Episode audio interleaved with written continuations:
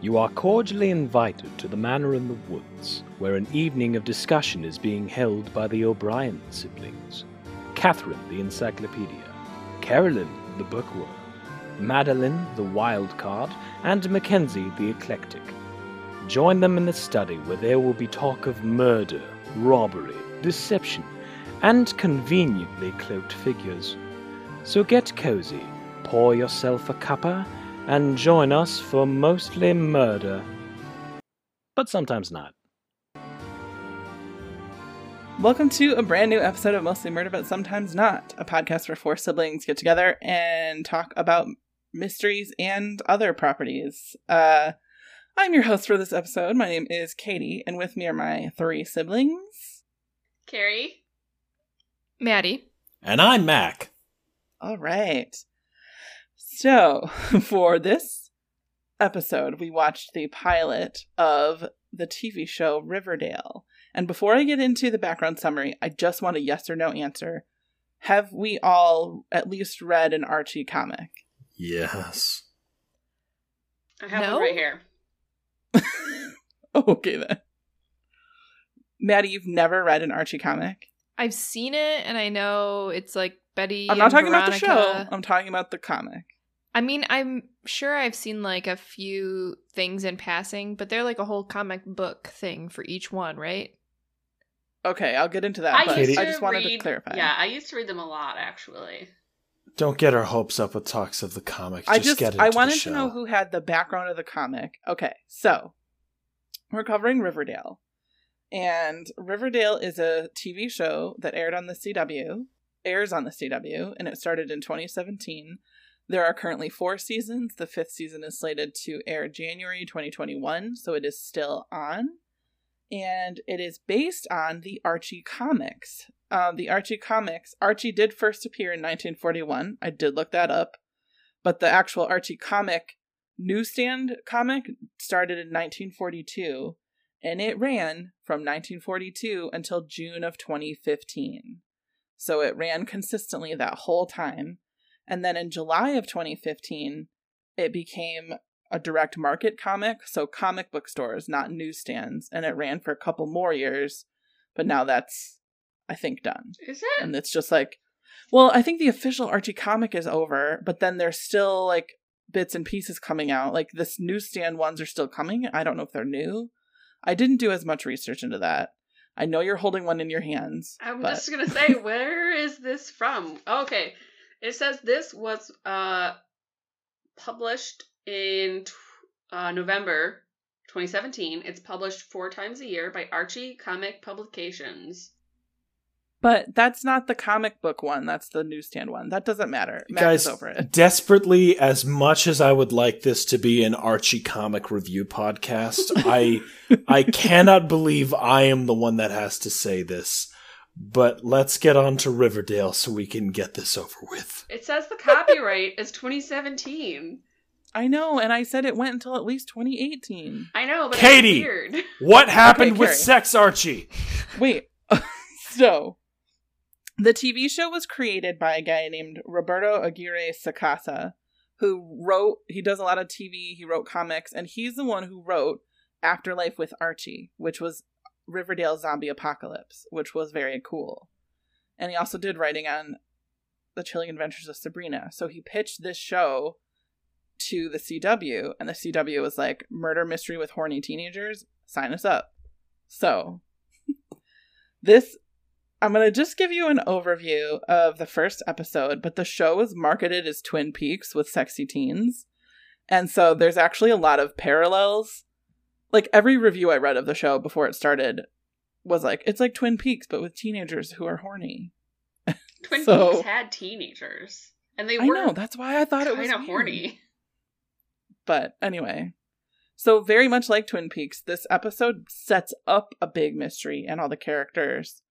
So, okay, bear with me. Here's the summary. Okay.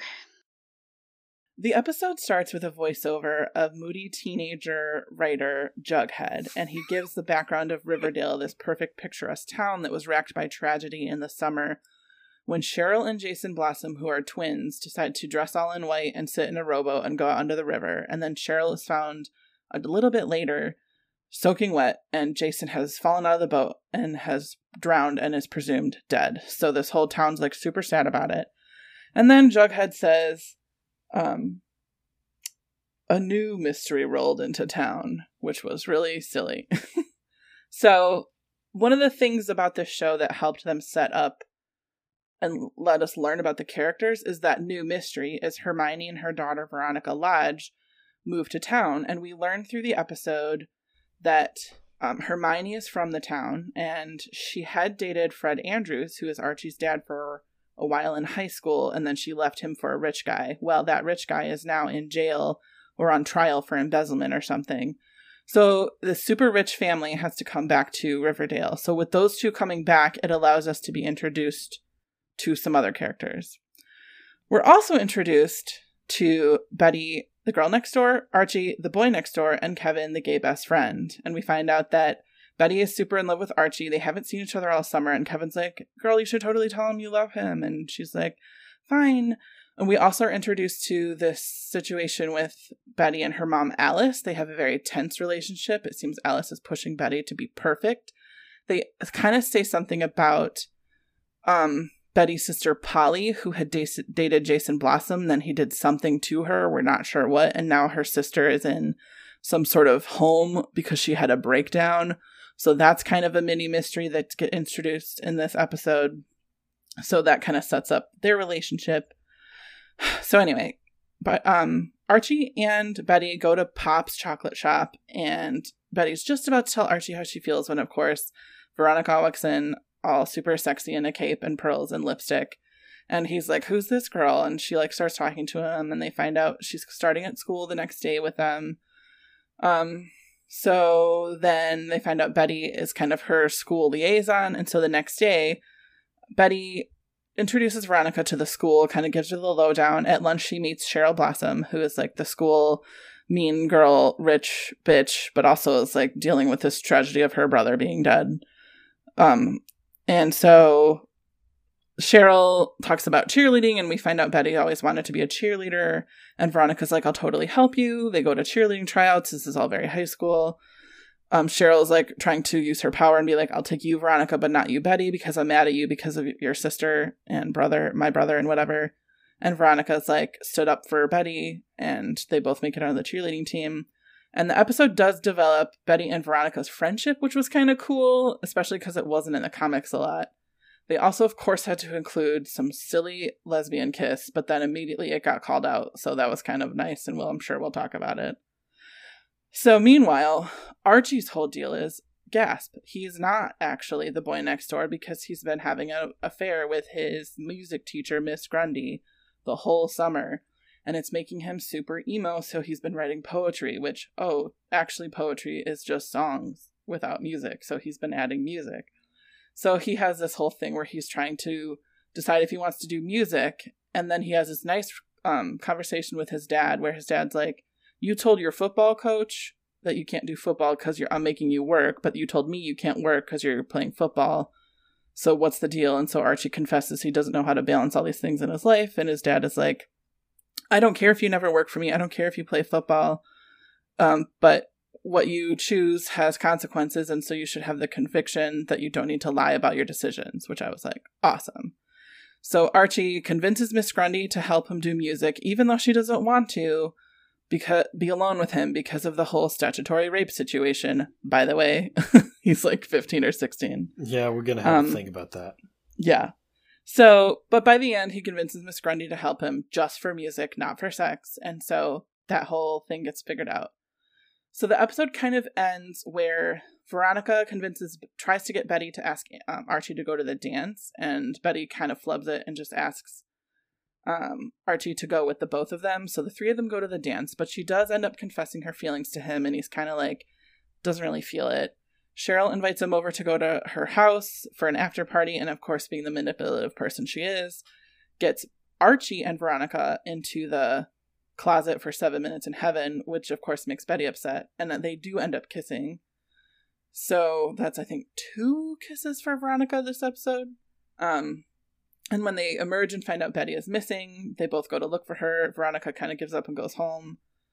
Um, Archie finds Jughead being all moody and teenagery at Pops, and we find out Archie and Jughead are not friends or were not friends anymore. They had some sort of falling out.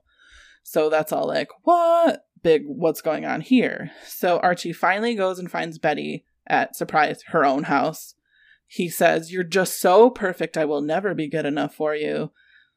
Breaks both of their hearts, which is just silly. So, why are we watching this show? What is the whole point? Well, they're setting up this mystery because, number one, um, in the summertime, Oh, I forgot to mention. So Jason and Cheryl went out on July 4th, on the morning of July 4th for their like boat ride when he drowned.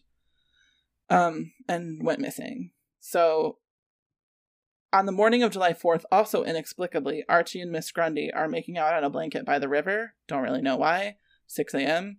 And they both hear a gunshot.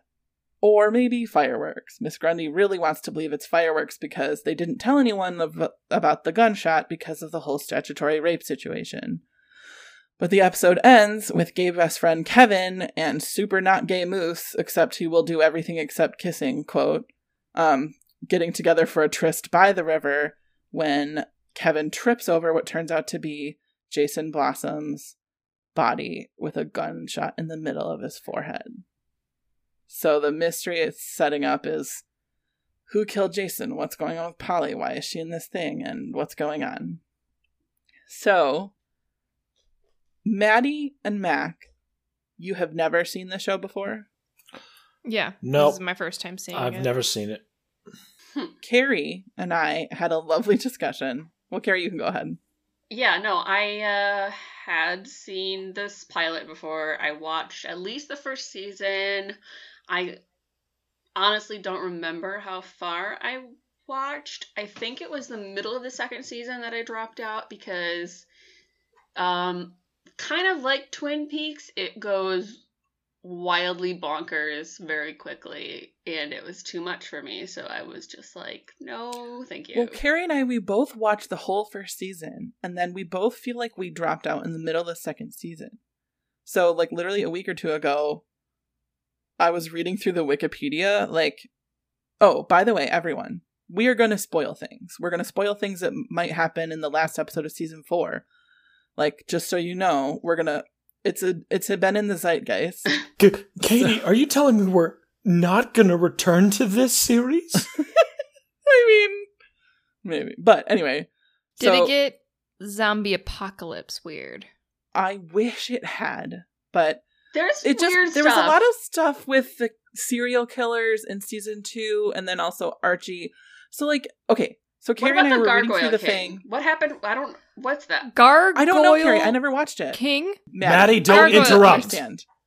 But you Please read the interrupt me. Wikipedia. I mean, the, I know that's what I'm trying to tell you. Stop interrupting me. with, with the Gargoyle King, I remember seeing trailers where there were some of- characters were like weirdly levitating, and I was like, "What- "What is this magic? I don't get it." Because also there was supposed to be a crossover with the Netflix series of Sabrina, which is now unfortunately canceled. So that's never gonna happen unless they, I don't know, if they have like a weird contract and they're gonna, whatever. They could do something with that. But Greendale which is the Sabrina thing, and Riverdale, which is obviously what we're doing right now, are neighboring mm-hmm. towns, and there's like weird shit that happens. So you interrupted me, which was very rude. you're you talked for a really long time I'm trying to tell this lovely story. of So Carrie, I'm we were trying to figure out where we both dropped out and why. Because we dropped out in the middle-ish near the end of season 2. I feel like I remember watching the last episode of season 2, but for 10 episodes before that, I didn't watch any of that. So I think maybe I just decided to see what was up. Because there was like the stuff about a serial killer and videotapes and whatever, and there was like a black hood and then but then season 3 we started hearing about everyone's doing this drug called jingle jangle. What? there's there's a drug called jingle jangle. There's a guy named the gargoyle king. We're not sure what's going on with that.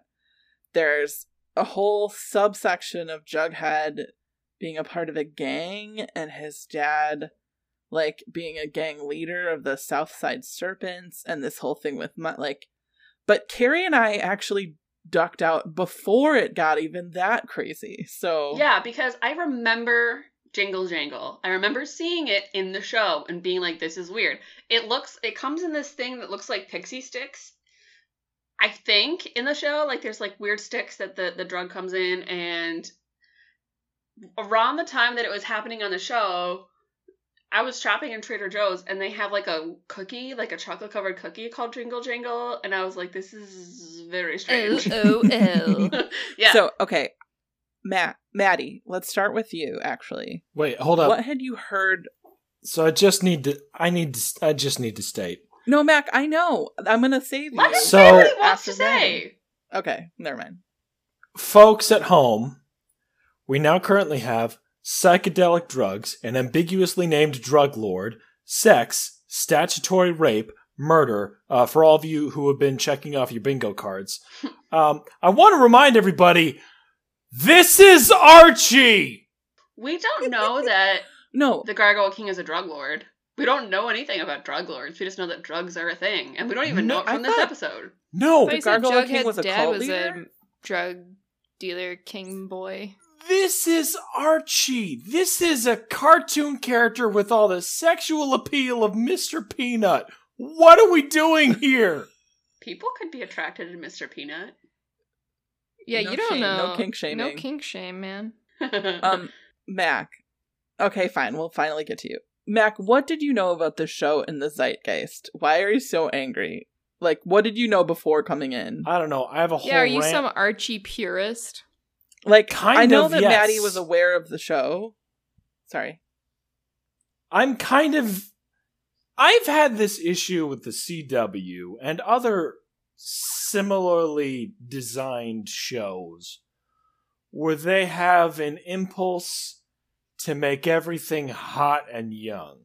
Now, I recognize this is not new. This has existed forever. Shakespeare did this, like s- probably like ancient Greek playwrights did this. This is not young. I am annoyed at the specific flavor that the CW tends to put on this and other affiliated uh, uh, TV networks. ABC, don't think I didn't see you making a sexy, hot, young Captain Hook. My my issue I could ordinarily, and this might be getting us into a little bit uh, too deep a territory too soon. No. Hmm. It's our podcast. We do what we want. my my issue is not necessarily with them making everybody hot because I get that. Archie's dad is hot. Veronica's mom is hot. I think the only person that's not hot in this show is Pops, and honestly, he's the one I vibe with the most. People can find him hot. Yeah, hello. The f- they have to make everything sexy and hot and young, which I am fine with. It is a TV show, except for one aspect of this show that we have touched on, and that is with the statutory rape. Now, this is bad, just objectively. It doesn't matter that Archie's the boy, but they framed it this show chooses how to cast, how to write, and how to frame scenes. Statutory rape is a serious thing, and it should not be represented as hot in any regard. And yet, you know, the scene between Archie and his teacher back It was of the ridiculously back of the slug like bug unnecessarily sexualized. sexualized. Yes. And I remember reading the Archie comic books when I was younger. Miss Grundy is supposed to be like 70 years old, 60 to 70, gray haired, top knot bun, like total prude, completely upright, like stick up the bum type of character. Like, Aunt May. She's I supposed to wanna be know- Aunt May. No, Miss, Aunt like, May is canon kind Miss and generous Grundy's- and empathetic. Miss Grundy is mean. She is a mean lady. I want to know what canon Miss Grundy's real kinks were, and I really hope they weren't fifteen-year-old boys. Um, definitely seriously. some dom sub things happening. Ooh, Guys. okay. I think, Mac, you are absolutely correct. I'm not going to play devil's advocate because this. It, the CW does do stuff like this, and it's purely just to be like young and sexy and cool. It's Yes. Supergirl. Why was Jimmy Olsen buff and hot? Like I was watching, I've been kind of rewatching Smallville recently. Um, it's I've petered off because I'm at home and there's less internet. But like the very first season, Clark is supposed to be like 14 years old. He's being played by like a 20 something. He has a six pack. He is without a shirt a lot. And I'm just like, he is a tiny human boy. He's supposed to look more like an 11 year old than a 20 year old and like it's ridiculous. It is entirely ridiculous. And they're doing the same thing with this where it's like he like a, when you're a sophomore the characters in the show are sophomores like at, on the young end of the spectrum they could still be 14 the oldest i feel like he could possibly be unless he was held back in school is 16 in which case it is still entirely ridiculous and unacceptable illegal this is like a grooming practice which is um I'm trying to think of the word. It is repugnant. It is revolting and entirely bad. I want you to consider that there is an image on our mother's screensaver that pops up every once in a blue moon, and it is of me. It is of me when I had my perm. It is of me when I had my sideburns. It is of me when I was injecting uh, uh, pizza rolls with Worcestershire sauce Yep. with the full intent of eating them in that way. I still do that, by the way. I was gonna say I have you ever was- stopped. Older than Archie when I did that. Yeah. Yeah. Yeah, he's not mature enough to be making any of the decisions that he's making except for music versus football. That's the level of decision making he should be struggling with. Well, I feel like we shouldn't be. I guess Archie is the victim in this situation. We should be Yes. Mad at Miss Grundy, Absolutely. who's like, already "Ooh, am. hot fourteen-year-old. Let me slow down my car and sip on my Slurpee and say, "Do you want to ride?" Think about that for the it's context pretty if the hot for you to be walking home alone, sweating Imagine with the- your six-pack. Imagine if that situation were reversed and it was like a what late twenties, early thirties male teacher, Yeah. l- like leering at a fourteen-year-old girl. That happens all the time and it's gross. It's Yes, the it does level happen of all the time. But people, I don't know why the CW thinks they can get away with it just because the teacher. so is a I woman. think okay, because I I knew we were going to talk about this. This is my thoughts on it.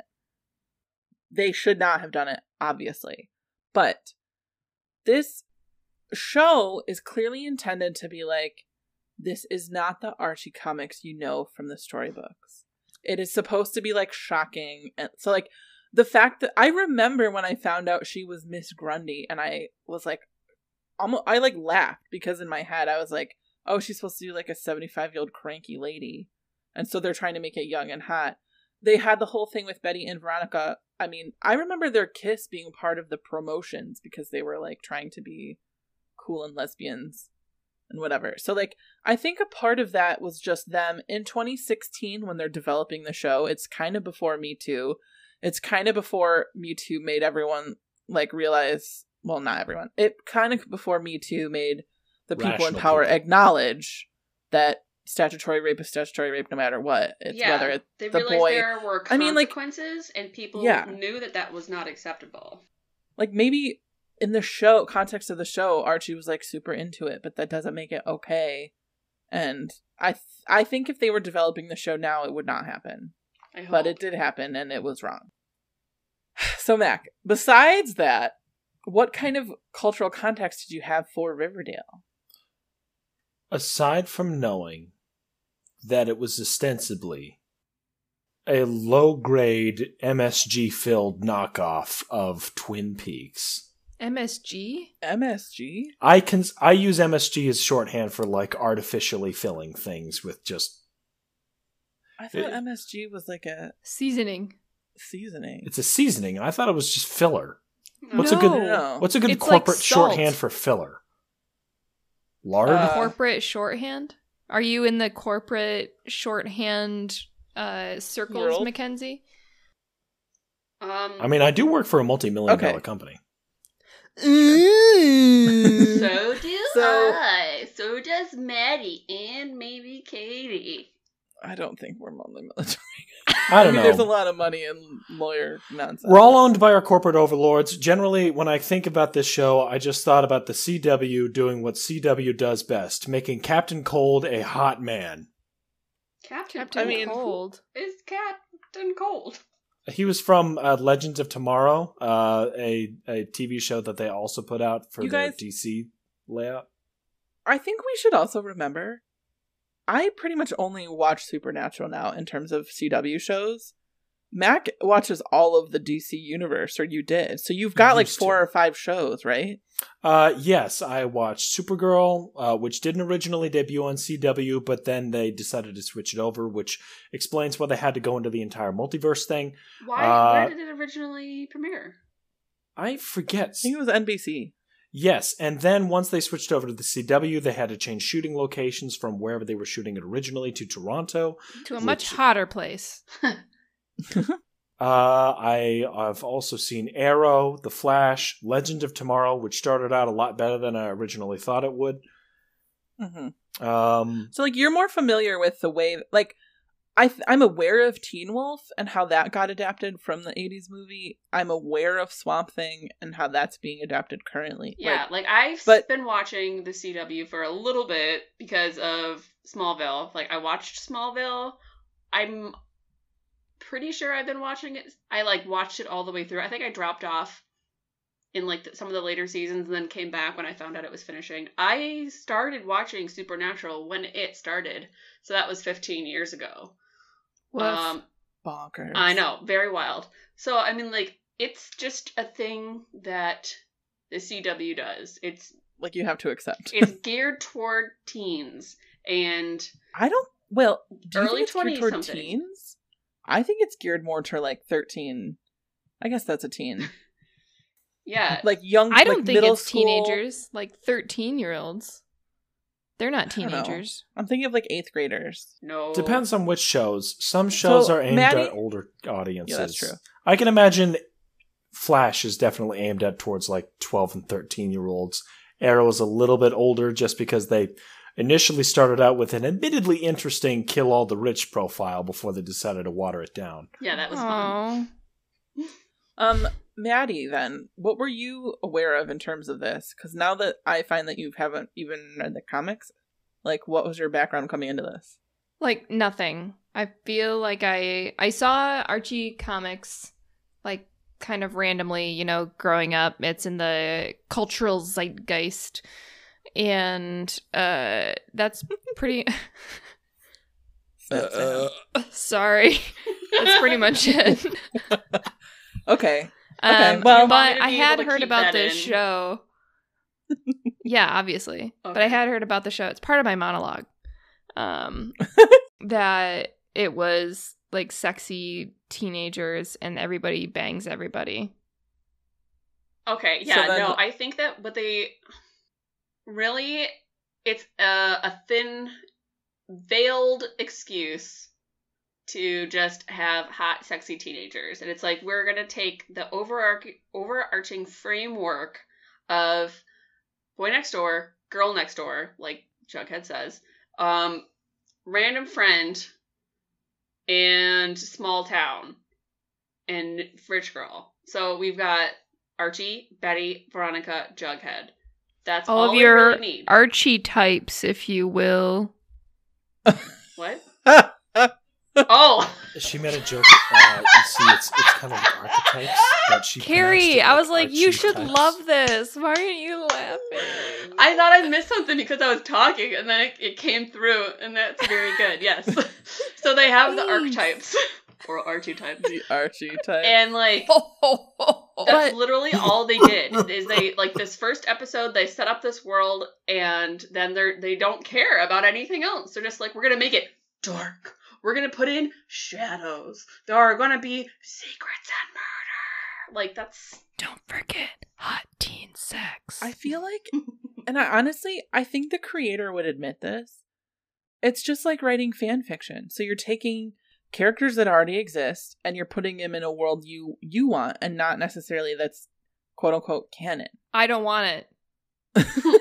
Like even the logo looks like Twin Peaks. They've got an actress from Twin Peaks, but similarly to having so many characters and like this secret. And I will say, I do not think the show continued to be like Twin Peaks at all, especially after season one. It Mm-mm. just got like a soap opera. It's like, okay, this is weird, but it does kind of start reminding me of early 90s teen soaps like 90210 and stuff and Melrose Place. And which is ironic, like, that's one of the reasons I think they're using some of these actors from those shows. They've got Luke Perry, they've got Skeet Ulrich, they've got Molly Ringwald plays Archie's mom.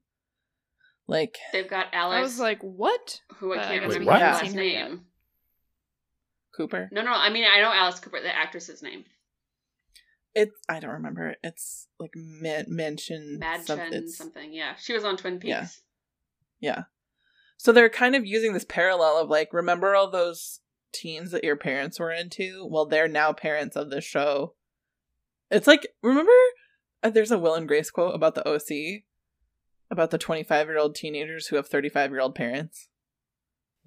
No, Like, but that's that's, what- funny. It's like, Will, the, Oh, he's Will trying to explain Grace. the OC. yeah. That's how I describe the uh, the Archie like teacher thing. Like, I would be more okay if I found out the actors had an affair on set than I was with what I saw on screen. Yeah. because they are way older. And Well, you know, also, it's like- adults. Appropriate. The first time you see both Betty and Archie, they're shirtless. She's like in a bra, and he's, you know, putting on a shirt. whatever, putting on a shirt. so he's no longer shirtless. hmm I think they're just like, I don't know. I do th- like some of the things. So some of the things, I remember when I watched this for the first time that I rolled my eyes about, they immediately called themselves out on. Yeah, like the gay best friend, like it capitalized. Yes. Gay best Gay friend. best friend. GBK, there. Was it capitalized in the captions? Yes. Yes. I Ah. don't forgive them for that. Well, because like when Veronica calls Cheryl out for being all Cheryl, when um they have the lesbian kiss, and then Cheryl's like, That- "This is so like 1994." yeah, that hasn't been taboo since 1994. That's okay. Right. I do. I I'm not okay with the whole gay best friend, you know, stereotype that they played on, and I'm not okay with the exploitative lesbian kiss. No, you should. No, but Even that's what if- I'm saying. even They're if calling they- themselves out. Even if the, that's not that doesn't make it fine. so, when Kevin was I don't like consider Archie's them- like every other millennial straight guy, I don't Right. think they're millennials. oh, they're not. They're Gen Z, if they're anything. I don't.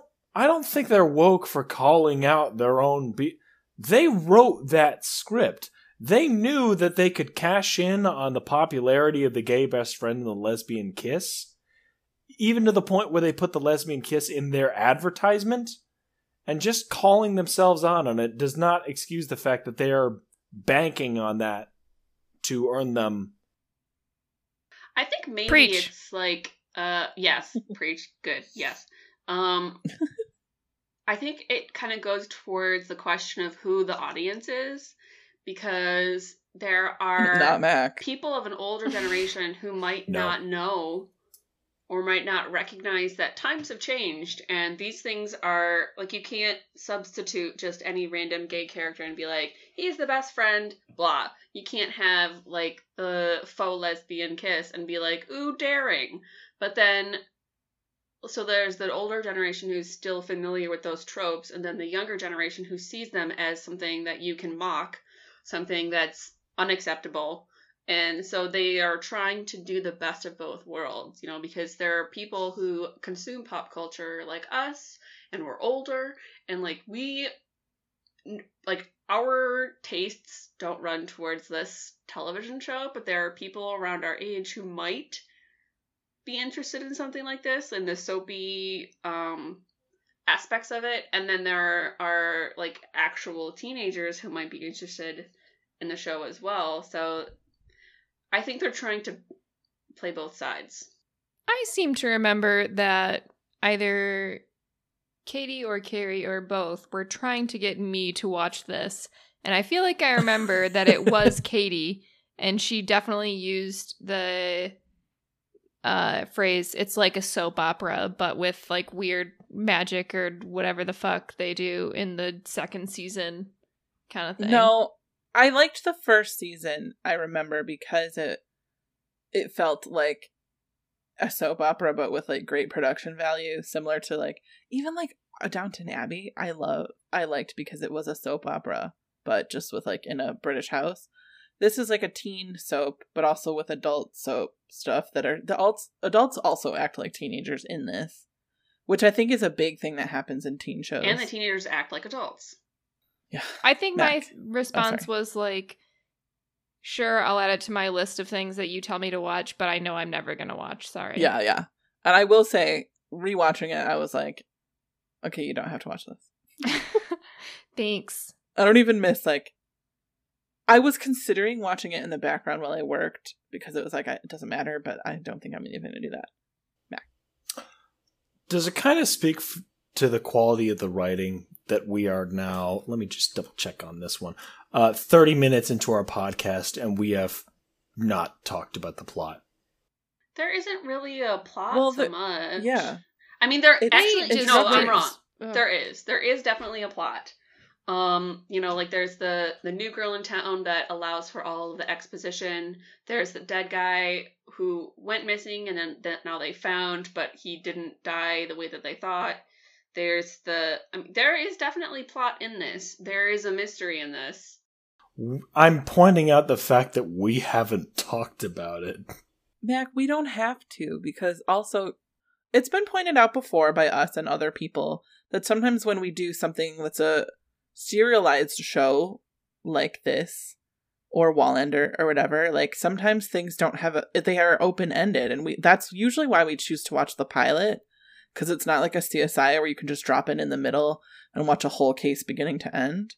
But But when we listen, well, when we watched The Night of, when we watched Twin Peaks, when we watched Fargo, when we talked about them, we talked about the things that happened in those episodes. are We didn't do that. We didn't do that much as much here. I don't think we're focusing as much on the plot as we are of, of the overarching studios behind them and the decisions that led into them. what does that matter? I'm pointing out the fact that the reason we're not talking about the episode as much is because the episode doesn't have much to talk about beyond I have a shallow lot of notes. stuff. I just thought our conversation was more interesting. Yeah.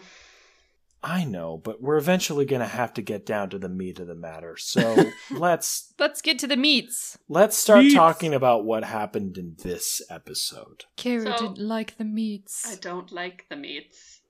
No. Uh, so what happened is somebody got murdered. And it took what- us an entire episode to get there. Yeah. Well, no, we knew about it at the beginning. They talk about. No, we didn't know he Okay. was murdered. We knew he died. Oh, that's true.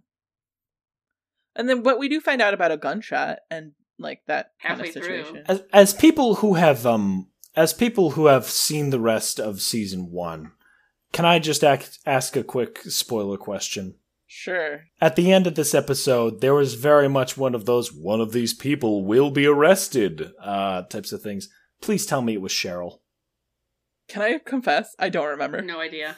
Can I also confess, Mac? I don't remember who shot him. I don't remember what happened to him. But that's partly because when I was reading through the Wikipedias of like seasons three and four, I think that his body is disappeared from his grave and it was somewhere else. And they like obviously it's episodes I haven't watched. You remember that, Carrie? They like they like double back to this plot point a couple different times. There's so I don't remember what actually happened. multiple explanations. I think it is his dad who shot him. Oh, because he was holding him captive or something. Yes, it turns out that Jason didn't die that day. He was alive longer than they thought. Um, because there's some stuff about the Coopers. No, no, no, no. Betty, Oh. there's the the family that's the Coopers, which is Polly and Betty, and then there are the Blossoms, Cheryl and Jason, and there is some sort of potential crossbreeding there. Like oh yeah. so that's yeah. why the mom was so pissed about Polly dating Jason. Like they might have been siblings or something. And so Speaking that's of crossbreeding, yeah. Are Cheryl and Jason like Oh my a God. Lannister kind of Oh my god, thank you so much. I was so afraid of breaking it. I got real Folgers Christmas commercial vibes from those two, and I'm so glad I'm not the only one. Oh It yeah, was horrible. There- I You're not it. the only one. those vibes are totally there. Um, as far as I can remember, there is no actual basis. They probably just were like, she said he was her soulmate. I know you can have multiple different types of You can have platonic life soulmate people. You don't call mean, I mean, I your your do, soulmate. but- None of you are my soulmates. There's a, a like Yeah, as we're my not saying that family, about I any love of you, you. but also as my Gross. family, I kind of hate you. yeah, Sorry, no. Maddie, say that again. Um, but yeah, no. So I'm pretty sure they like his dad captures him or something, and holds him hostage. And I can't remember why he wanted to keep him alive or why he ended up shooting him. But then it might have also had something to do with the blossoms. It's not brought up in this episode, but they have a maple syrup business, and that's how they get their money. Empire. Yes, whatever. They have an empire. You guys, it's really nonsense. Isn't he trying to like blame Jughead's dad for the murder maybe Because he was there for torture reasons? Yes, yes. Jughead, Jughead's dad does have something to do with it. Like they hired him to capture Jason, maybe, Something. and then So, like, like all this stuff that matters, you guys. You didn't even meet these characters. no, I know. like, I'm like, I don't. okay, I don't yeah, like it. Jughead was barely in this. Yeah, Yeah, Cole Yeah. Sprouse needed more time in the sun. I Oh, definitely thought Possibly it was Dylan literally. He's quite a pale boy. really. I No, forgot it's that which Cole. one's which. Remember when you wanted me to marry uh, Dylan? Dylan. Yes. Yeah, I remember that. I still Why? think you You would be like a good you couple. made like an argument thing, and you wanted to send it to him. no, I sent it to you because because like, he's you "That's a just had a weird person, similar. and you're a weird person. I Hey, it could happen. Jughead made me roll my eyes most of the time just because it was like, get over yourself, moody teen. But he does it the whole time. I kind of had to like forget about it because it was Cole Sprouse. There and- was there's a scene in later on in the season where Betty and Jughead become a couple and he like is resisting it because the he has a speech that goes something along the lines of I'm weird. I'm a weird boy. I'm a weird person. You wouldn't like me because I'm weird. You wouldn't like just- me when I'm weird. Meanwhile, in the comics, he's just canonically asexual. Yeah, is he canonically asexual? I was Yes. gonna ask yes, that. he specifically calls himself asexual. new in the new comics that Chip Zdarsky wrote. He is specific. Yeah, There's a because he- he's in this relationship with this girl who he meets because she's a hamburger mascot. Oh my god! That is right yes! Look at this. I don't know if you can see it, but he's love. like burger, love, lady, and like man face, and then he's got a lot of questions. Burger lady. Yes.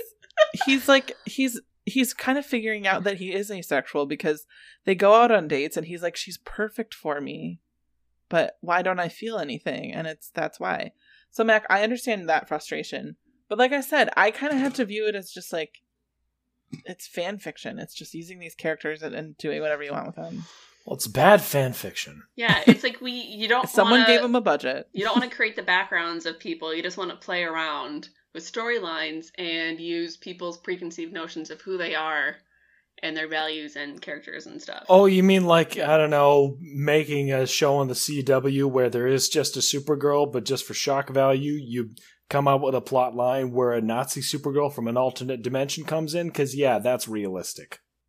Hmm. sure. sure I feel like there's not much mystery to talk about because this is 100% exposition. They just kind of jumped from thing to thing. There's this person, there's this person, there's here, there's yeah their deal, there's their deal. I feel like we should jump into notes because there, I feel like, is a a, a font of. Uh, oh yeah Well, I was just gonna say, I think there. that they're they're more establishing the vibe of the show. Like they're assuming that you kind of know the people and who they are, and they're just like, here is, you know, Riverdale. Do they really get to do that though? Because you don't get to you don't get to be hey, it, you should care about these characters. It's Archie, and also say this ain't your granddaddy's Archie. You don't know this one. You can't convince us to care about them, and Mac. also tell us they're not the ones that we knew the whole time at the same time. That's exactly That's what it Batman is. v Superman 101. That is exactly what they're doing. They're they like, don't get to Mac- do that though. You're not the target audience for this. I'm still I I I have a deep welling rage inside of me because I've watched this. There's a reason why like fairy tale retellings are so popular, like continually. It's because people want to see stories that they're familiar with, that they're already invested in, but in a new, I mean, innovative way. you guys, didn't we have a 20 minute discussion about Once Upon a Time on this podcast before? we It was at did, and I don't minutes, think we're done with that one. By the way, We're not done. I feel like I probably wasn't there for it. You were there. You Men- just probably you were mentally because I've mentally, never though. seen it. you I just think- out by that I just think it's annoying that we keep thinking, what if we took something that was fun and lighthearted when we were kids and we just made it dark? Why dark? Why not litigious or overly specific or just you kind of litigious. weird?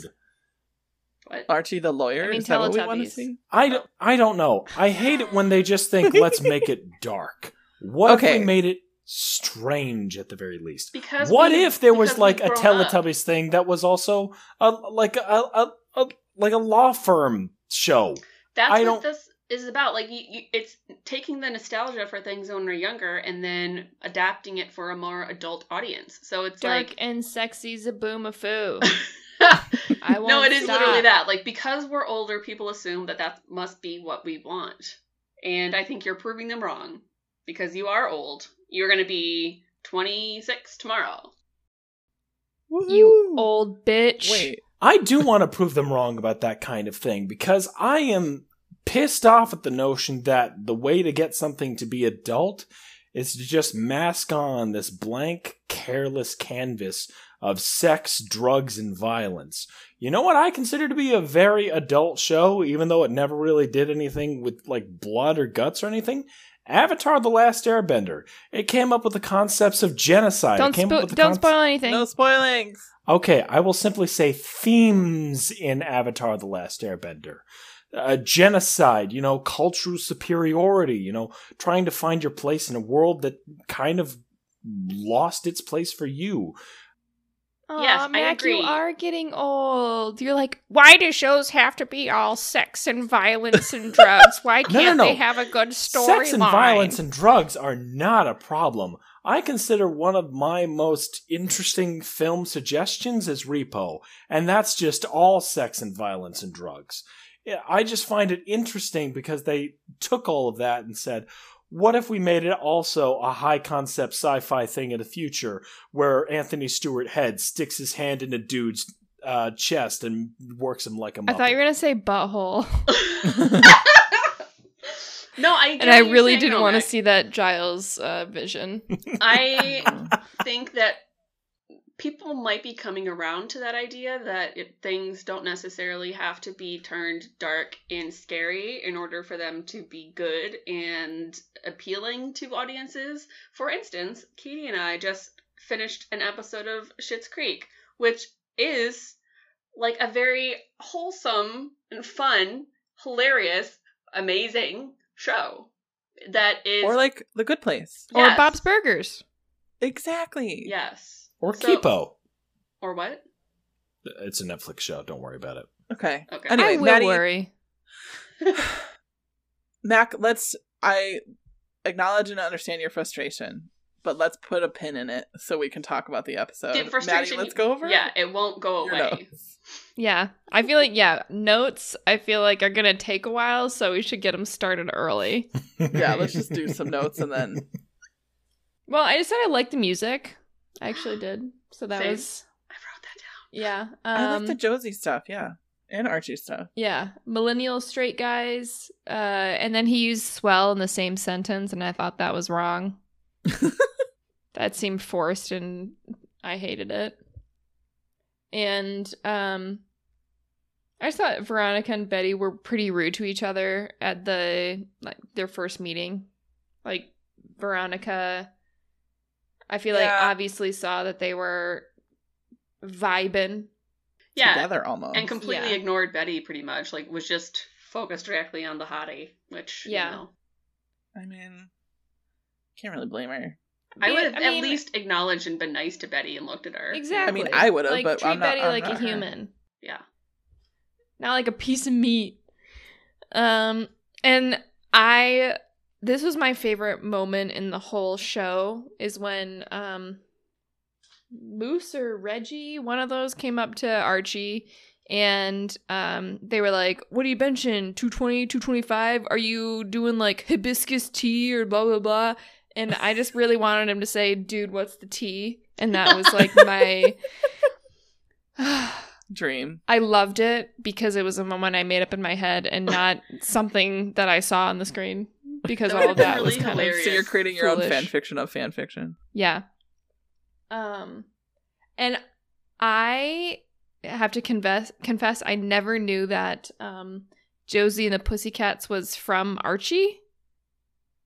Yep. I guess yeah. If you haven't read the comic at all, Yeah. too, did you, Mac? You didn't either. I was pissed off at their representation in this episode. I know, big shock, but here's the thing Josie and the Pussycats are a very positive, very uplifting band in the comics. And if anything, it was the biggest betrayal to the Archie comics having them be like, you know, you have, you know, this is our space. You can't come in here for us. We're not going to try to advise you on anything we're a big deal even though we're a regional high school band. So you think the biggest betrayal is how mean Josie and the Pussycats are to Archie, and not a potentially Okay, beyond the obvious, beyond the obvious, woman? beyond the obvious. Mac, Okay. let's just say that you hated everything about this and go from there. That's the worst part. I don't, but I'll get to that. Okay. Maddie. Yeah, and then um just when the statutory rape part came, I just wrote uh problematic across the whole page um as you see here. I do see. Um and uh I was kind of excited there was another Hermione. Mhm. Yeah. I only know I think I know of 3 now. Um and then just everyone is banging everyone question mark. I mean, yeah.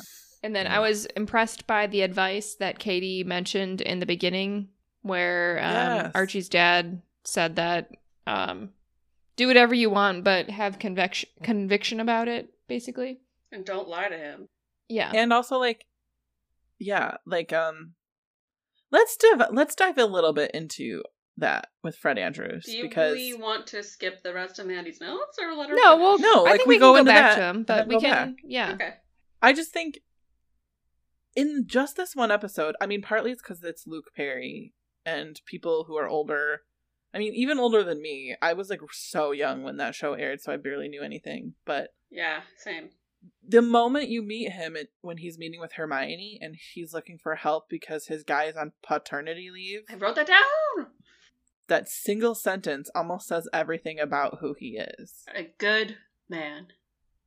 Like, A good father. and I agree, Maddie. I really love that line because he initially starts out like every teen dad, where he's like, I thought you want to play football. Football will get you into school, and then you'll go to business school, and then you can end up working the business, and blah, blah, blah.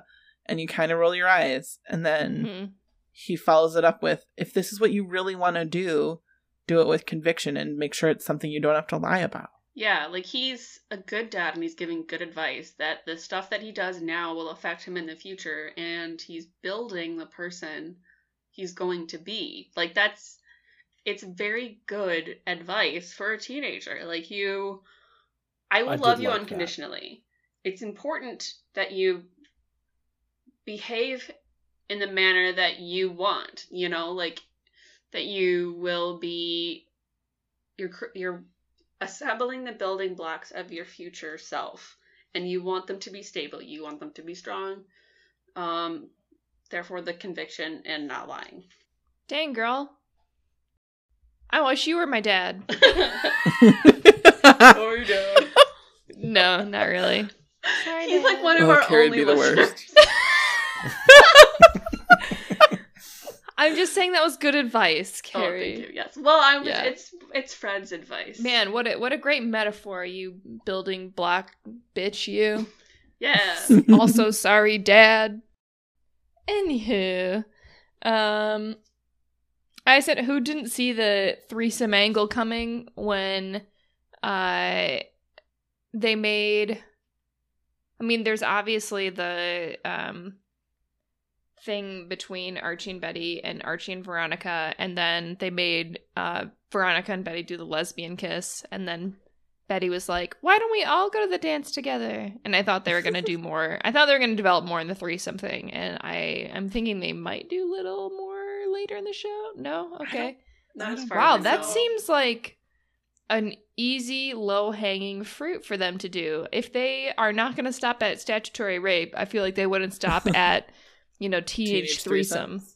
As I've, I mean, as we've established, there's a lot that, of the show that we haven't seen. So as far as I know, they don't go there.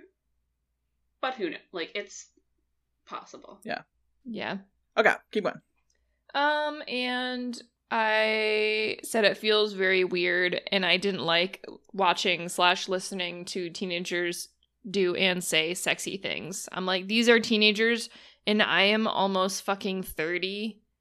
So This is horrible, and I I didn't like it. It made me very uncomfortable. You guys, what shows did we watch as teenagers? Were they like I mean, weren't they doing all this stuff on the OC? Supernatural. And Buffy the Vampire Slayer. Supernatural, Smallville. Buffy. Yeah. Like remember Cordelia and Wesley had a whole thing and she was still in school and like Yeah, I don't it know. was very this bad. stuff was happening. and Yeah. Angel was like And we didn't- 240 years old, and Buffy I know. was 14. also, yes.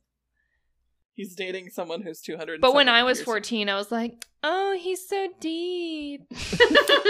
It's it's the concept Katie explained when she when you're younger and you watch Ariel talking to her father and saying, "I'm 16." You're like, "Yeah, you go, girl." And now that I'm like almost 26, I look at Ariel and I think, "You don't know anything. dumb You baby never bitch." met him." Literally, you guys, I watched The Little Mermaid last week or maybe two weeks ago, and I was like, I'm so old now because I kept going like, you can't just run away. You're not showing up for your responsibilities. You're saying you're 16. You're not a child. You don't know anything. Stay under Like, the what- you're sea. s- You're lucky Prince Eric is the best I know. Disney I was like, prince, you're 'cause not the going to other make ones this are guy terrible. fall in love with you in three days. Get over yourself. I'm sorry. what are you saying, Mac? Oh, man. No, it's just something about Prince Eric. Maddie, what was your next uh, thing? Um, nothing. That's pretty much it. I just said that the door is going to open and on them kissing, and Betty's going to be all hurt on the seven minutes in heaven thing. But that didn't happen. She ran away beforehand because she was so sad. Mac, let's do your notes because it's going to be a downer. Yeah. Honestly, no, because I got through a lot of my downers. One, this whole thing is weird. Check. Two, there was a, a subtle moment when Betty was talking to her mother in the beginning of this episode when her mother just kind of like, at first it seemed like it was a reassuring, like, pat on the hand, but she was just slipping Adderall into Betty's uh, hands. So that did uh, that did tell you what kind of control Betty's mother wanted to exert over They her life. They have a life. very complicated relationship. Two, there were multiple references in this episode to the 2013 Alec Baldwin film uh, Blue Jasmine, and I don't know what kind of a big effect they thought that film had on society. No, Yes, I know what it is. It's What? them trying to establish that Veronica is cool. Veronica is cultured. Veronica is from New York. She references books by Truman Capote and Woody Allen films and So, okay, all this other stuff. that's one of my notes because I was like, how well read are these teenagers if they're referencing things like Our Town and Blue Jasmine and Truman Capote? But Betty hasn't seen Archie because she literally organized a book release party for Toni Morrison. No, no, no. That would never happen. That is Ooh. ridiculous. Carrie, That's- triggered. Okay, Literally, Carrie, I was watching that and I was like, Carrie's gonna hate this so much. It's ridiculous, okay? Like, it's. You have a 15 year old who's an intern at a publishing company in New York. First of all, that doesn't happen. Interns are like 24 because they're unpaid labor that you have to do in order to get a job in publishing. And they would never have somebody organize a book release party for Toni Morrison, who had, first of all, never organized a book release party in her life. Second of all, probably doesn't even know who half of Toni Morrison's works are or what her influences are. And, like, has only been there for what maybe two months by that point, and a book release for Toni Morrison would be a mid-level publici- publicist's job, not a 15-year-old intern. Maddie, I can see you're recording the call. I am very Uh, angry what? about this. I was gonna course- say I didn't realize I could record this, but I have never wanted to record something so much in my life as Carrie on this publishing rant. Oh, Okay, I really, I really wish you hadn't seen that because Oh, apparently, that was truly transcendent. I It did love beautiful. that. That was better than all but of my Maddie, rants can I this remind you, we are actually recording this for a podcast. But I wanted the video. Yes, Okay. I talk with my hands. Okay, I don't think I was done being mad. No, yeah. keep Please going. go on. Yes, I'm sorry. And then uh, I don't know, like where I can't even. Okay, there the, the Your so many mid-level publisher's job. so many things were wrong with that. Okay, because Toni Morrison. I don't know when her last book was published. I don't think it would have been around this time. A 15 year old would never have organized a book release party for anybody, even a debut author who wasn't given any publicity money at all. Like, that would still at least be a full time employee's job that had been through three internships already that were unpaid. How did Betty afford to go to New York for three months and live in an environment where they wouldn't have paid her to be there anyway? Like, it just mean, makes her zero sense. She. 15 year olds do not organize book release parties for anybody, let alone Toni Morrison. She would never have gotten that job. But tell us how you really feel. And that's our like introduction to Betty. Like that's why Like, Okay. no, no, it's bullshit. It is bullshit, and it made me very angry. Clearly. yeah. Katie's taking all of my notes. I okay, fine. All Carrie's right. got to go next. or Going aftermath. on. Yeah. Somebody referred to Archie and said that they've tried every flavor of boy but orange. I don't like that. Next, we haven't really talked about Cheryl all that much, but can we all agree we hate her? Cheryl's the No. worst. You haven't seen enough. All right. I mean, well, she is messed up and does things wrong, and I hate a lot of what she does specifically in this episode. But she has dealt with a lot of trauma, which doesn't excuse it, but maybe explains it. Well, I haven't been revealed to that trauma, so for all I can tell just from this episode, I think that she was a She's terrible awful. person. Yeah. She's Mac and I are All right. free to hate her. All right, next up, somebody referred to somebody as the Queen Bey of this drab hive. I wanted somebody to stab me with a fork when they said that. next up, I did, okay, there was one thing that I very much appreciated. Up until Veronica kissing Archie in that closet, Veronica was very supportive of Betty dating Archie. And for a girl that she had just barely met, that kind of support and encouragement from somebody who barely even knows you is something that is very important, and I did appreciate that. Please don't ruin that if that changes later on in the season. I know it probably will. Everything changes. They It's have the a CW. beautiful friendship. They do have a beautiful friendship. I did like that. I I think they do that. still. In fact, I Maybe. I, I like that even their conversations did pass the Bechdel test. They they they didn't just talk about Archie the whole time. hmm It was important to me. I did like that. Uh, Bechdel test, I should mention, by the way, it's not the sole descriptor of something good. There are things that pass the Bechdel test that are terrible. There are things that fail it that I think are great. But I do still like to use it as an aspect of this is how diverse something can be, is that just women can just talk amongst themselves. That's important. Yeah. We can? what? Without discussing Since that. when? Why? Are we I've never doing talked this? about anything but a man. I, you get what I mean. I just like that there's ladies talking. Next up, I like the ladies. I love talking. ladies Look talking. At those ladies. there was something tangibly good about Betty standing up to her mom about her going to prom on her terms, her making friends that she chooses. I'd, I'd like the notion that she stood up to somebody who was controlling in the very first episode. That was okay. hmm hmm Not prom, but okay. uh, to Archie, if you don't really feel anything about Betty, just be honest with her because she's clearly got feelings with you. And I think he wasn't shouldn't- he at the end. He was like, eh. I don't know. I did. I Carrie, do you remember? At the end, it seems like he might have had feelings because he said, "You're too perfect, and I'll never be good enough for you." Yeah, but then I I, think was in the closet he says something like that things won't that he doesn't say he doesn't have feelings for her. I don't think. Doesn't he just say No, he like does. it will No, never he happen? I think he says he like does. it. He'll he doesn't, or he's as like, the I person never who thought has about her watched that way. it the most recently, he definitely said, um, "The feelings I'm supposed to have for Betty, I just don't." Maybe he Yeah. has more. I don't know. I, don't guess know. you would maybe know more about me. And I guess the emo voiceover Whatever. from Jughead said that two hearts were broken after that conversation or whatever. But Yeah, that's also I think Jughead being, ugh. they're up. I mean, it's supposed to keep us guessing. It's supposed to be a hook to keep you coming back. Jughead, more like Radiohead. Or like overradioed head. Okay, All right, I like last two- Katie. That was a Jonah Ray joke. Sorry. All right, last two, jo- last two jokes. Uh, actually, last two notes. One, Last two jokes. uh, no, not jokes. no more jokes. No jokes allowed. For seven minutes in heaven, Archie was never given an opportunity to say no.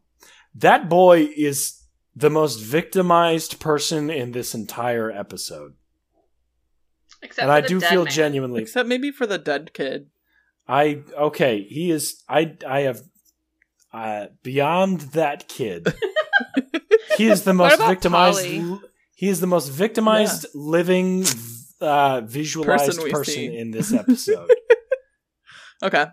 I look. Nobody's having a great time in this episode, except maybe Moose. Moose seems like he's chill. He's in the closet.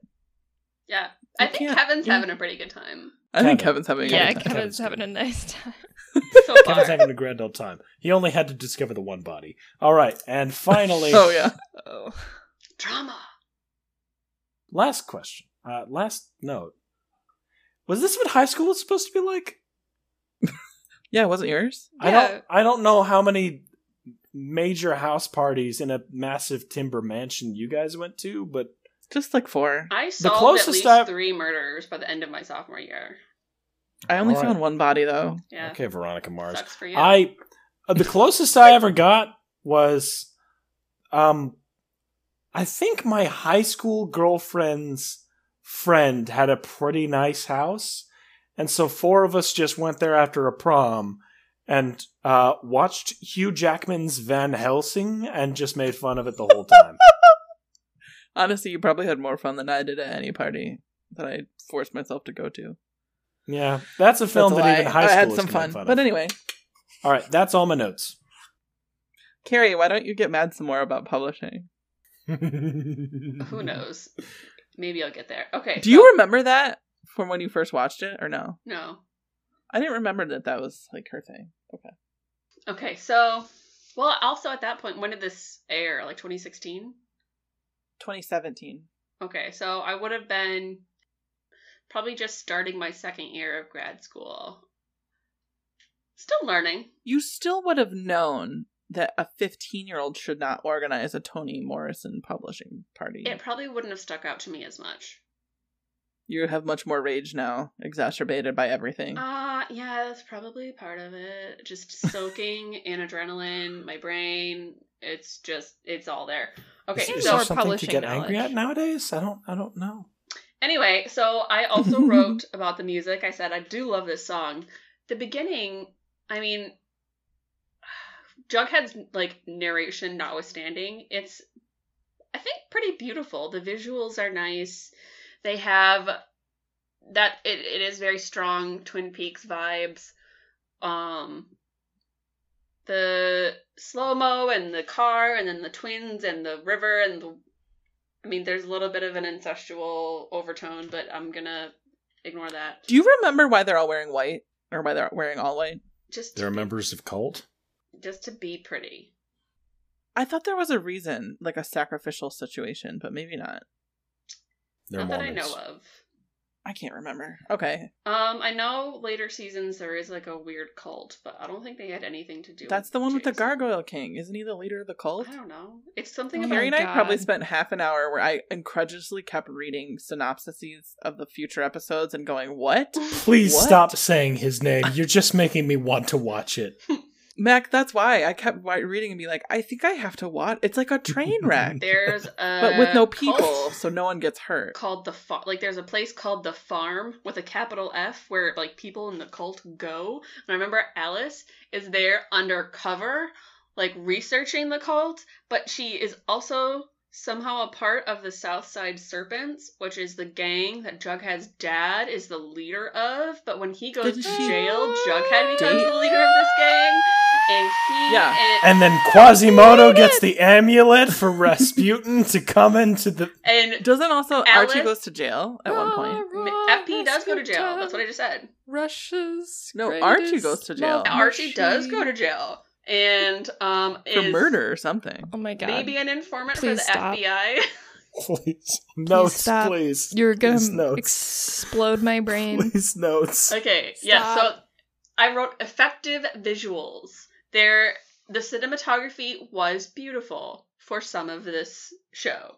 Um, I think they are Gen Zs, not millennials. Millennials are the ones writing it, probably. She would never organize a book release party for Toni Morrison.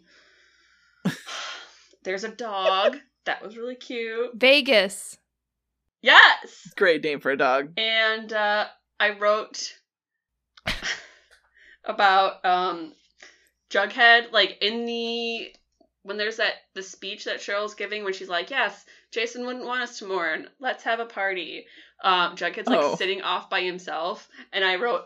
I'm weird to remind myself about the the speech that he gives that everyone makes fun of when he's like, I'm a weirdo. Like, okay, whatever. Carrie, don't you know he's like super cool and a loner, and he wears like forty shirts wrapped around his waist. Anyway, And a paternity beanie leave with a is crown. really cool. Good for Fred.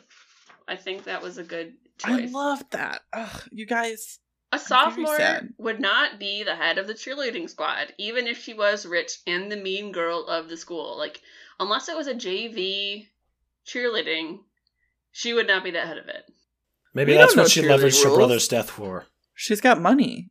I think money can buy you anything, especially in a town like that. Betty did tryouts for her the year before, and Cheryl said no to her. That would mean that as a freshman, she would be in charge. But don't the Blossoms like own the town or something? Isn't No. that a whole thing I don't think so. with the money? Even if that was the Uh, case, I don't think that she would be head of the cheerleading squad. Maybe all the cheerleaders before her died. She was the only one. I don't think that's the case. In a freak Um, accident. In a freak bus accident. I wrote.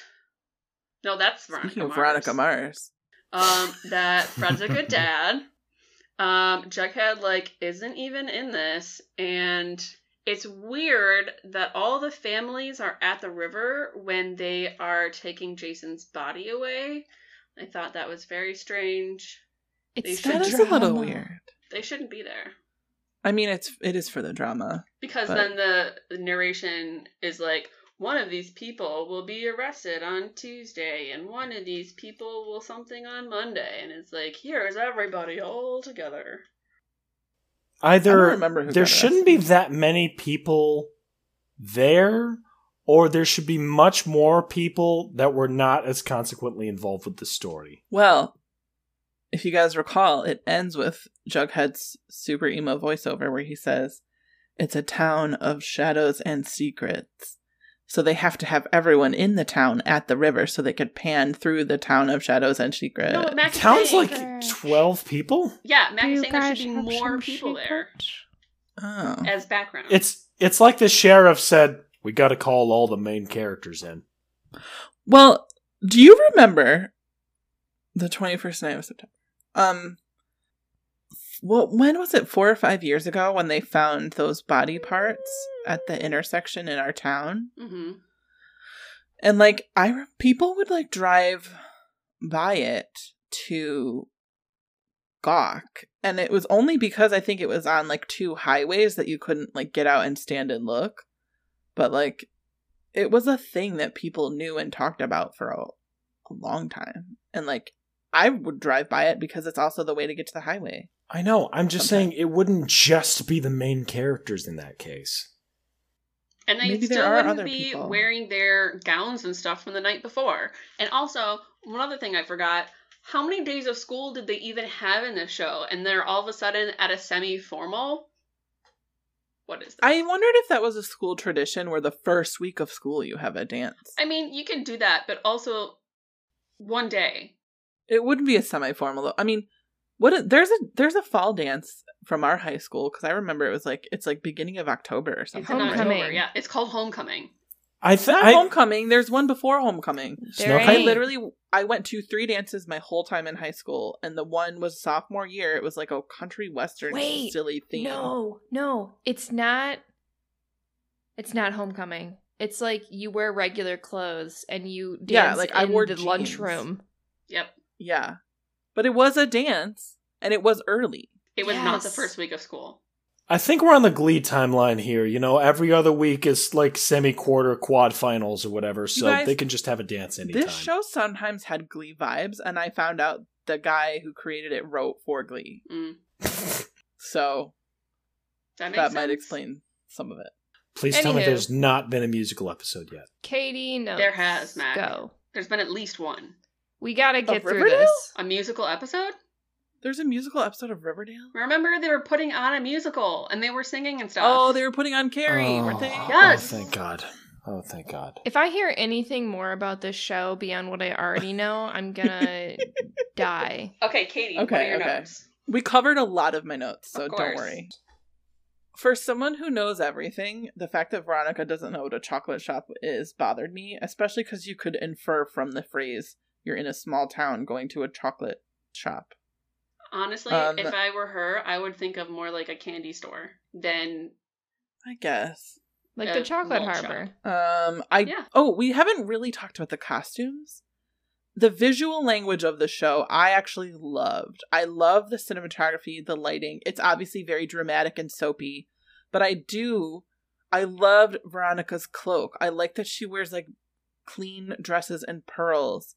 I actually loved the cheerleading outfits. They were not that revealing, and I admired that for a show like this. Like turtlenecks and vests and normal length cheerleading skirts. honestly, that looked exactly like the cheerleading outfit from middle school, except their shirts Yes. their skirts were way shorter.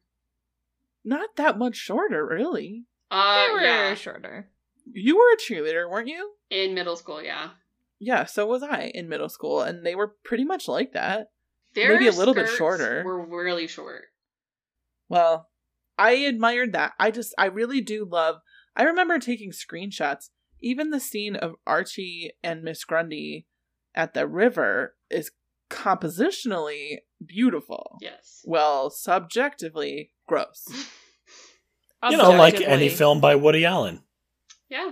I mean, yeah. Of which uh Blue Jasmine is, isn't it?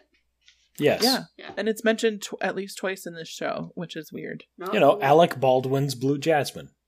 But I loved her cloak in Pops. Like, who just wears a cape around? It reminded me of LA I Confidential. wish. I mean, it did remind it. It shows that Veronica has chutzpah. Like, to go pick up takeout and something like that is very like. Just like LA Confidential, going to the liquor store. I mean, truly, yes. Um, we talked about the Adderall. We talked about Luke Perry. Um, I we did you guys learn that they kind of stepped back from the bonkersness when Luke Perry passed away, and they had like a whole episode about how Fred like pushed a woman out of the way of a moving car, and that's how he ended up passing. And like the whole episode seemed like it was normal. and didn't involve goblins or drugs or ga- gangs. And I thought I was really glad it was a tasteful situation. yeah. And the woman he saved was Shannen Doherty, which is like they were on 90210 together and it was sad and lovely. Anyway, I did have to look that up because I was like, this is the type of show where I don't exactly trust that they would handle this correctly, but they did. Um, we talked about Jughead being a weird loner, cheerleaders. I did love Cheryl's whole monologue. The thing is, I kind of loved watching Cheryl because she's so bonkers and mean. And the monologue at the lunch table where she has this whole spiel and then she's like, follow me on Twitter, I'll follow you back. Like, it was such a weird. It was like what a 40 year old thinks teenagers talk like, is this whole show. like, it's not what teenagers actually say, but um, I liked that.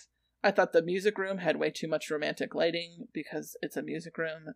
You need to be able to read your music. So, Miss Grundy, another thing you did wrong. There's I a like that severe lack of fluorescence. Thank you. I was like, do you not have any fluorescent lights in this music room? What's happening? Um, hello, Um, sexy hot teens cannot be lit by fluorescent lighting. But it's Harry- not Secret lit. The rest of the gym, had, or the rest of the school had fluorescent lighting. That was the only one that didn't. So it was very jarring.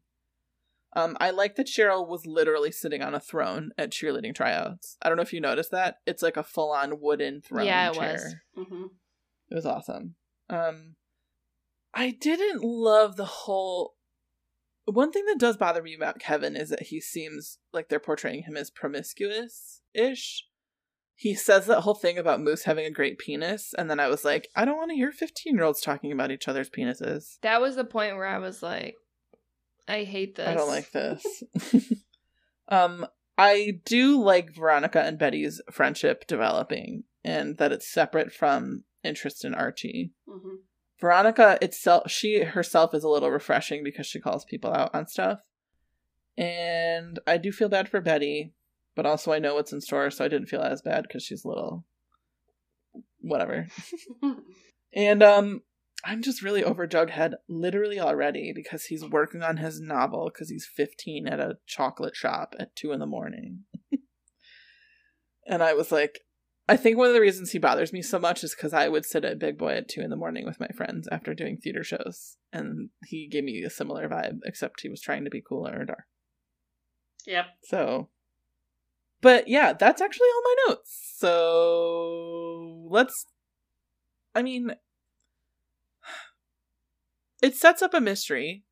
You guys definitely had questions, right? Why did we do this?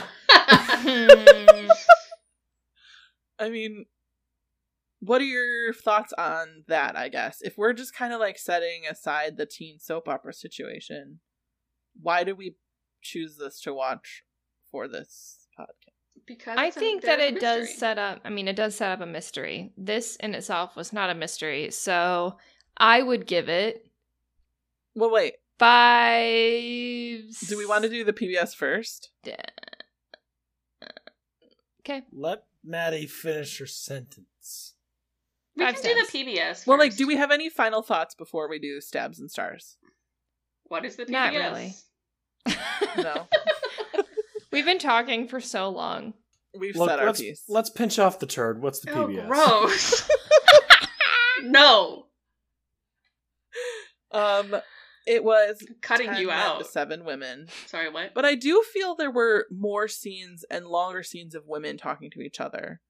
I wonder if that's Hermione and like that one study that's like when men and women talked equally, everyone thought that women talked more, you know? Mm. Yeah, but a lot of the scenes did mostly have women talking to each other or women talking to men. There were not a lot of men talk. Like it was basically just Archie and his dad.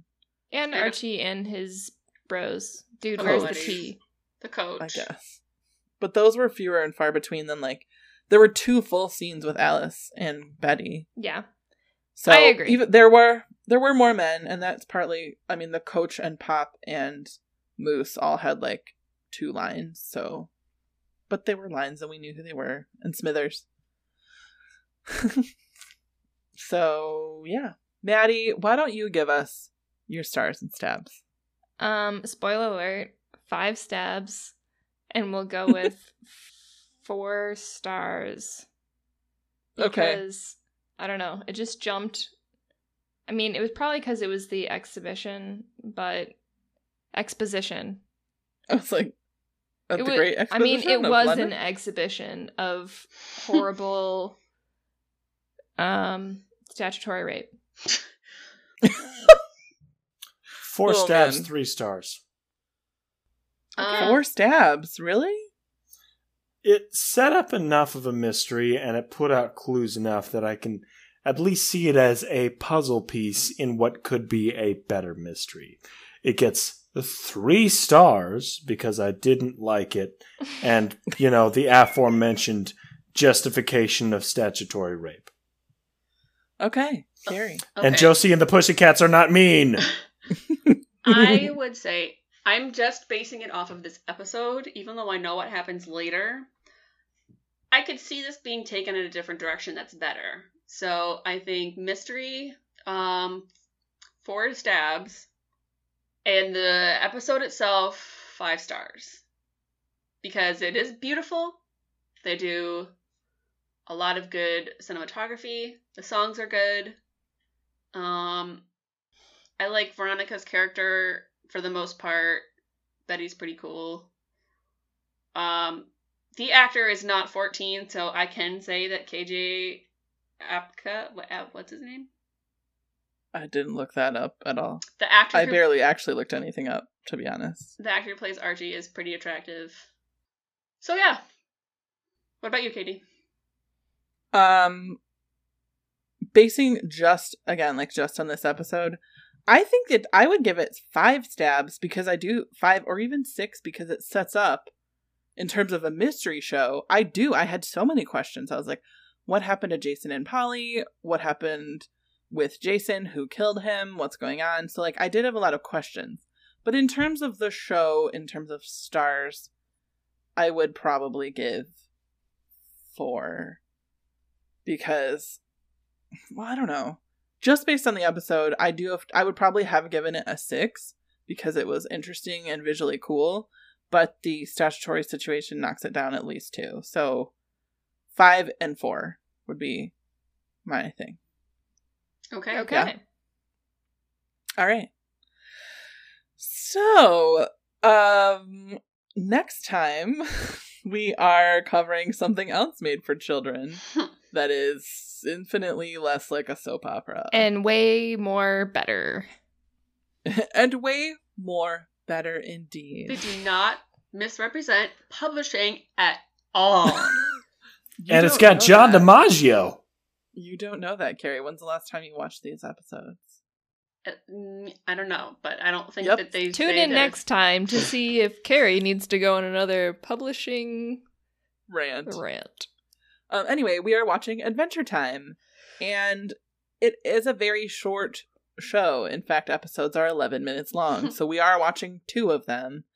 We are watching season 2, episode 19, titled Mystery Train, and season 3, episode 12, titled The Creeps. So if you want to join us, you should watch those two. Spend 22 minutes of your life watching a show we will get into next time. Um, you can follow us on Twitter and Instagram at Mostly Murder Pod. We do have a website that is occasionally updated at mostly murder, but sometimes not.com. Sorry. We have a Gmail that is checked sometimes at mostly murder, but sometimes not at gmail.com. Um, so yeah, thanks for listening. Thanks for uh, dealing with our anger and starting in frustration and glee at the nonsense that we just covered. Thank you. So yeah, thanks for listening. Bye, guys. Bye. Okay, bye. Bye, everybody. All right, so I got this new idea. It's Marmaduke, but he's an undercover agent in dogfighting rings. And Oh, sexy. Stop. No. No, I hate it.